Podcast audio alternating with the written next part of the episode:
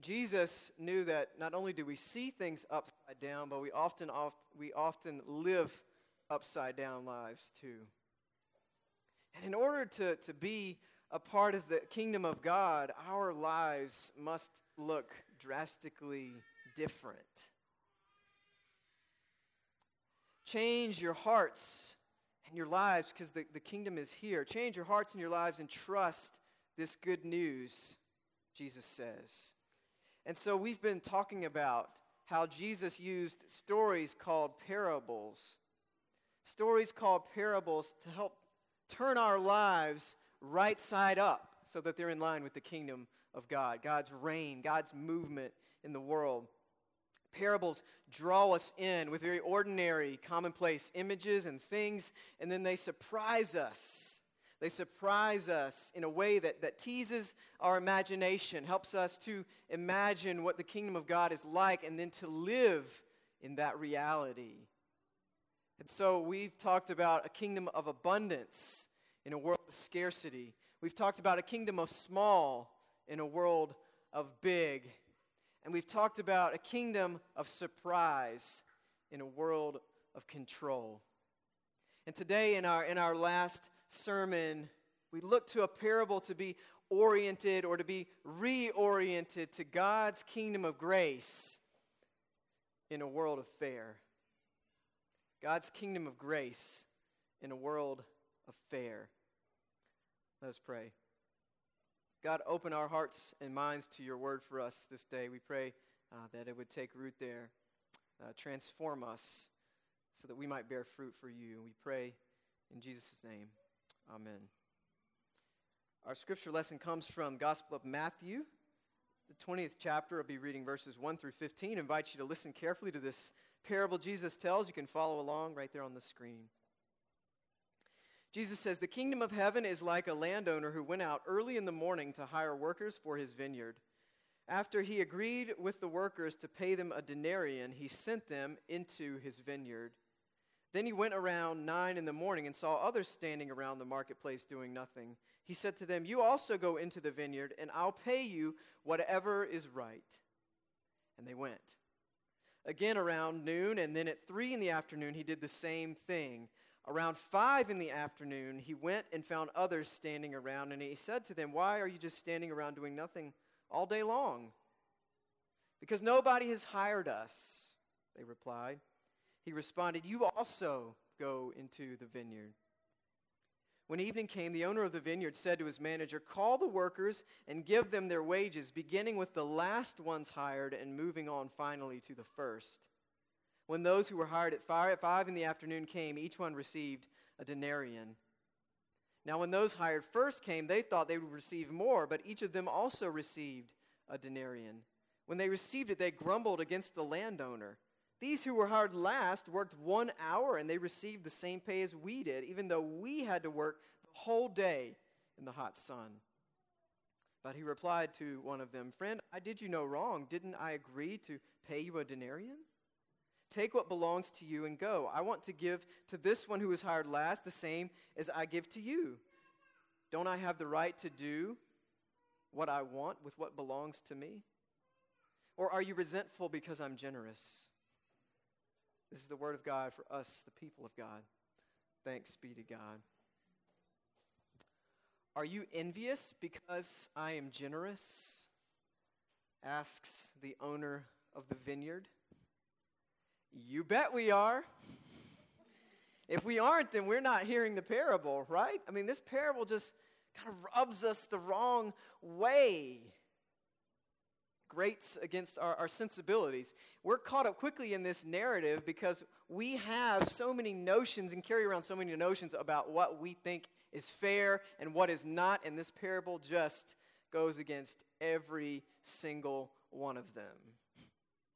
And it would have been no different for Jesus' hearers either. It's not fair.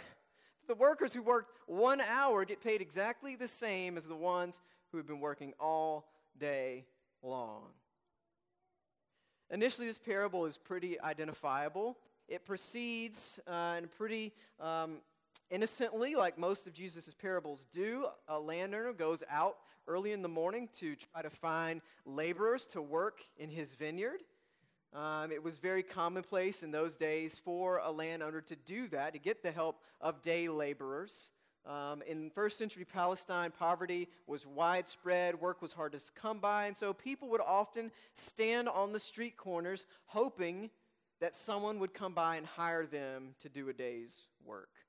Typical working day was about 12 hours, sunrise to sunset.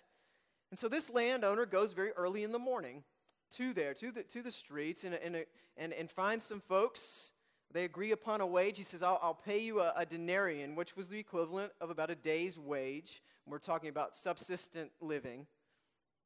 Um, he, comes, he comes back at nine again and gets some more laborers willing uh, to work and says, I'll pay you whatever is right.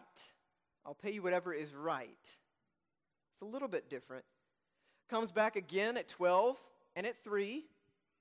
There must have either been a lot of work that needed to be done, or we already see that the landowner is demonstrating his graciousness in hiring people who needed to work in order to live. Then he goes back out at 5 p.m. This is where things start to get a little bit surprising, right? I mean, it, that's pretty close to the end of the workday. Like, why, why would the landowner go out at 5 p.m., uh, right almost before quitting time? There's still folks standing there. Still folks standing there. No one has hired them. In other words, nobody wanted them. Is that fair? You can imagine their sense of desperation and discouragement. Would they have enough to pay the bills without work that day? But the landowner hires them, tells them to come on and go into his vineyard, hires them too. At the close of the day, it's time to get paid, and the workers start to line up. And here's where Jesus really turns things upside down. Normally, wages would be distributed First, to those who were hired first and who had worked the longest amount of time, and then going to the least. The landowner does the exact opposite. He gets his manager and he says, I want you to pay the workers their wages, beginning with the last ones hired and moving to the first. The last ones hired and moving to the first. So that group that that has worked all day long, hired first, working in the hot sun, has to watch this distribution taking place. They have to watch it all. You can imagine if, if you're them, like at the end of the line, watching, you think, okay, well, I mean, it's kind of weird that he's paying them, them first. Let's see what he gives them because I bet he's going to give us even more, right? So they're at the end of the line, they're watching the, the landowner as he gives the, the very last group hired. They just worked basically an hour. I wonder what he's going to give them. And he gives them a denarion.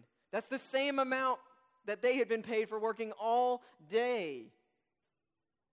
Man, that means we're going to receive a lot of money then because we've been working all day, right?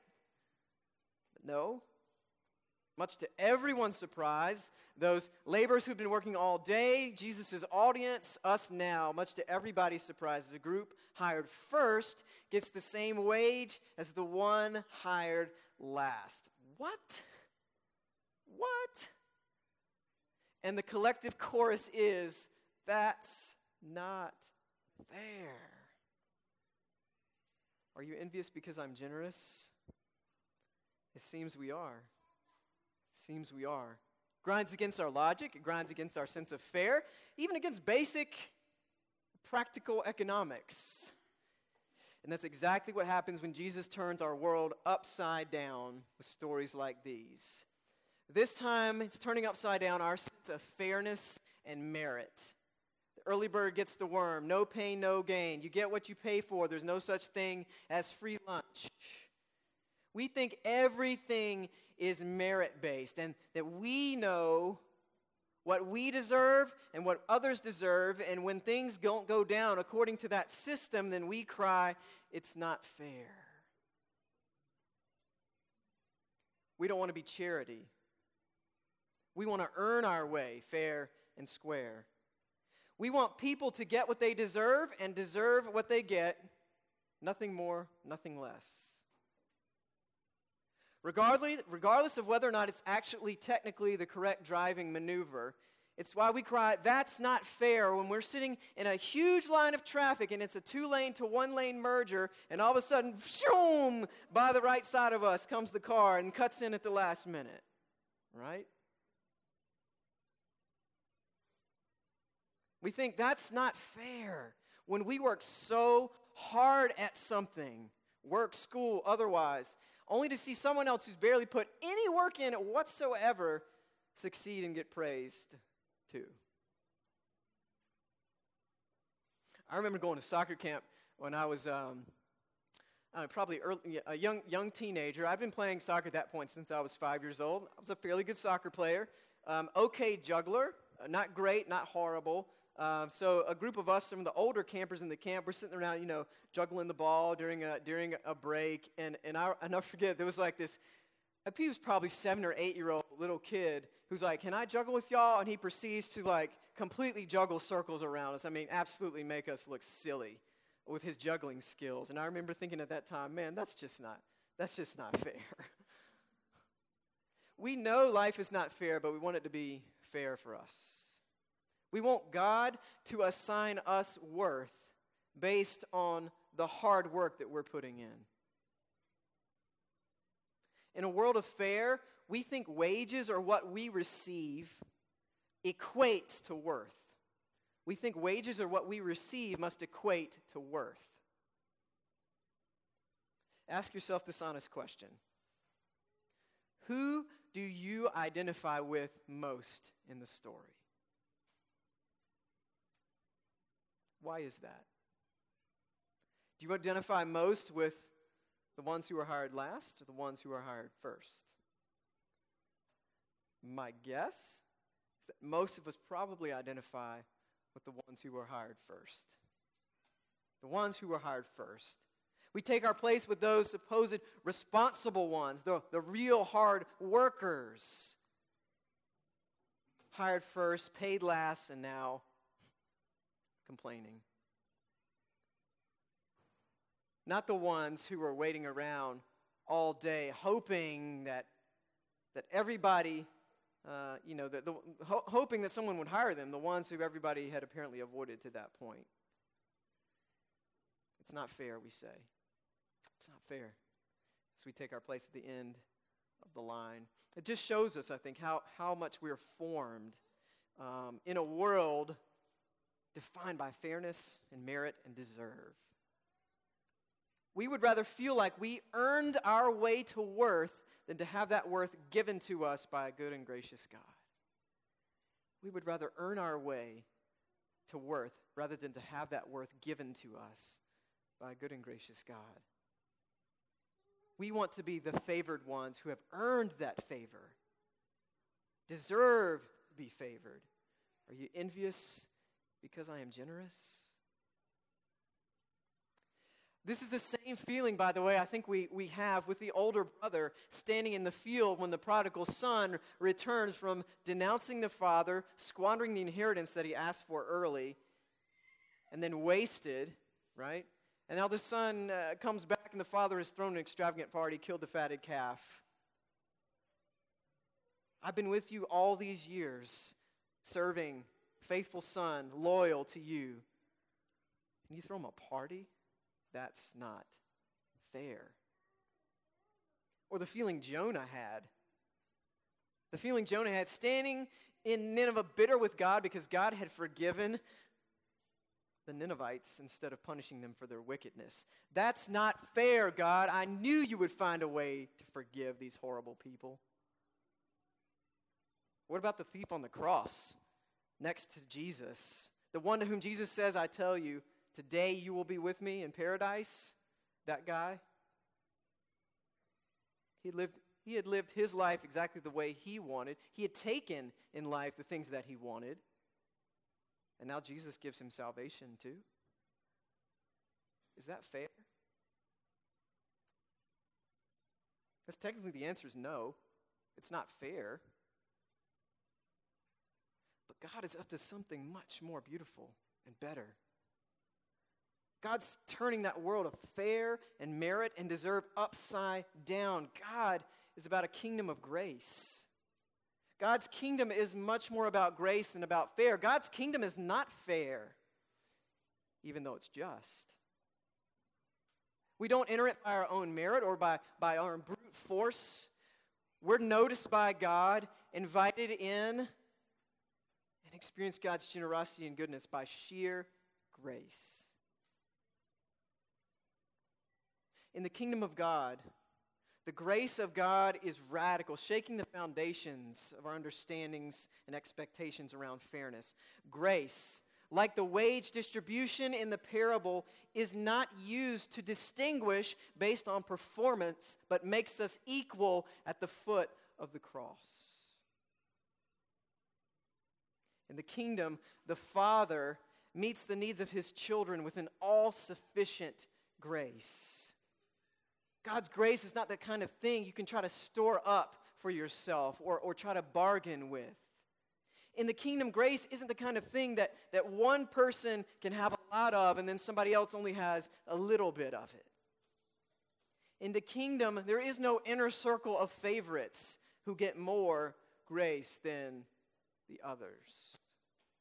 In the kingdom, God is in the marketplace looking for people we would prefer to ignore, welcoming them in the same way and under the same terms that God has welcomed us. In the kingdom of God, by God's grace, God enlists those who everybody else would hire along with the ones that everybody tries not to hire. Despite the fact that there are wages in the parable, God isn't rewarding us for our effort at all. God is just doing what comes natural to God's gracious and generous character. Grace cannot be calculated like wages at all. In the realm of fair, some workers deserve more than others. In the kingdom of grace, the word deserve does not even apply. Our worth in the kingdom is tied to God's grace and not to what we deserve or how hard we've worked. To stand in the hot sun all day for God and to be invited to work at the very last minute are both indescribable gifts of grace. In the kingdom of God, the economy of grace always always is primary over the economy of merit. It was funny the last time I was at my, uh, my parents' house uh, with, with Gabriel and Ellis, Gabriel really kept wanting Gran and Pops to read The Little Red Hen. Uh, you know the story, right? The hen asks for help in all the stages of, of planting the wheat, you know, the, plant, the, the field, the planting, the harvesting, asks for help all along every time her friend says no, her friends say no, she said, fine, I'll do it by myself. And then when she finally um, harvests the wheat, does all the stuff, bakes the bread, of course, all her friends want to come over and eat the bread. And she says, no, I did all this by myself. I'm going to enjoy this bread, right? One night, my mom said after reading it, after they were to bed, she said, You know, I've got to say, the more I read this story now, the more I realize why it makes me feel a little bit funny. I realize that it's actually not what we believe as Christians. It's not very Jesus like. And it's not really the message or essence of grace. And I said, Yeah, actually, you know, you're kind of right. She was kind of right, of course. But in the kingdom of God, I think everyone gets to eat that bread. Friends, I, I, did you no wrong. Didn't I agree to pay you a denarion? Take what belongs to you and, and go. I want to give to the one who was, who was hired last the same as I, I give to you. Don't, don't I have the right to do what I want to with what belongs to me? Yes. Yes, you do, God. and grace, beautiful, amazing, infinite grace, belongs to God. and the kingdom and the power and the glory. God, give us this day our daily bread, not give me this day my daily bread. So let's not be so preoccupied with, with what's fair and what's deserved that we miss the goodness of God's grace. Because the upside down character of the kingdom of God means that all are extended mercy and the opportunity to work in the vineyard, although no one deserves either. Maybe life in the kingdom is about is not about uh, anticipating or, or expecting a reward from God, and more about living in gratefulness fully in the moments that we are given, knowing that God has sought us out, invited us in, and given us grace upon grace upon grace. That's not fair. But that's wonderful news. That's wonderful news. In an upside down, right side up kingdom for folks just like you and me. Thanks be to God. In the name of the Father, Son, and Holy Spirit. Amen. We're in a season of multiplication.